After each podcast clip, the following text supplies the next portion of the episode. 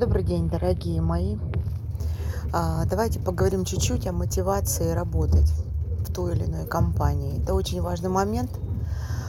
Честно сказать, за восемнадцатилетний работ... опыт работы с эйч ар-ами это похоже на стон. Как вдохновить людей работать. И это э, точка, в которой, собственно, решается вопрос о благосостоянии, долгосрочности, э, долгожительства э, той или иной компании. Ну, действительно, почему люди не хотят работать и развиваться внутри той или иной компании? Э, связано это с ценностями. Э, с ценностями не как с целями, и с ценностями не как символами благополучия, а с ценностями как с э, ощущениями, в которых находится человек. Для кого-то ценностью является отношение, вход в состояние, где человек чувствует себя прекрасно, и он готов здесь оставаться, это отношение среди людей. Он может недополучать зарплату, но ради коллектива оставаться в компании. Для кого-то ценность натурально материальные процессы. Это частая мотивация, когда людей поднимают с точки зрения прогрессивной шкалы, заработной платы и так далее. Главное, чтобы деньги платили, да, говорят люди. Кто-то ради реализации ходит, ради того, чтобы было интересно.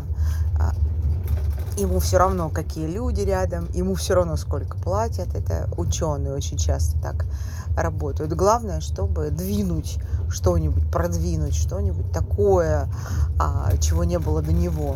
Ну и очень глубинная история, связанная с тем, чтобы ощущать состояние принадлежности к чему-то очень большому. И такая мотивация есть. И а, когда а, начальству понятно, зачем они работают, то чаще всего это...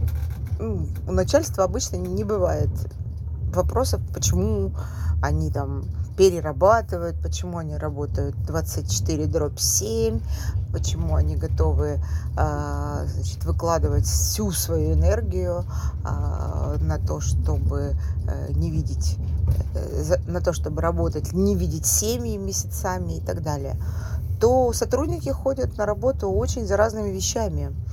И э, разговор о том, чтобы э, помочь людям найти соединенность с мотивацией э, начальства или руководства, с соединенностью мотивацией со своей, это супер задача. Э, это требует усилий, это требует э, разговоров с людьми, это требует изменений внутри компании. Это требует перестроек очень мощных и соединенности с, с тем, чтобы понимать, что мы находимся в постоянных изменениях. Короче, это требует усилий, на которые обычно руководство не хочет идти. И э, тогда получается такая история. О, если ты тут брыкаешься, ну и свободен. Найдем, найдем другого, вон там очередь стоит. Хочу всех огорчить, очереди больше нет. В нашей стране безработица нулевая. Чтобы найти классного сотрудника, придется очень потрудиться.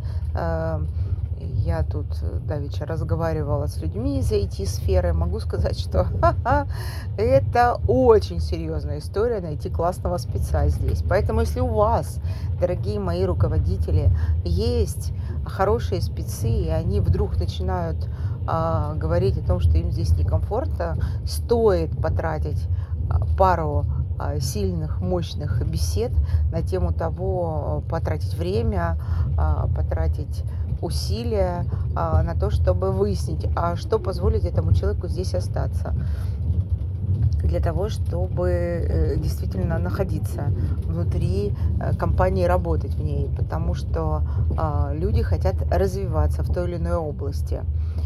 Хорошим подспорьем является тема, можете погуглить, называется двенадцать вопросов Gallup почему люди хотят работать на одном и том же месте.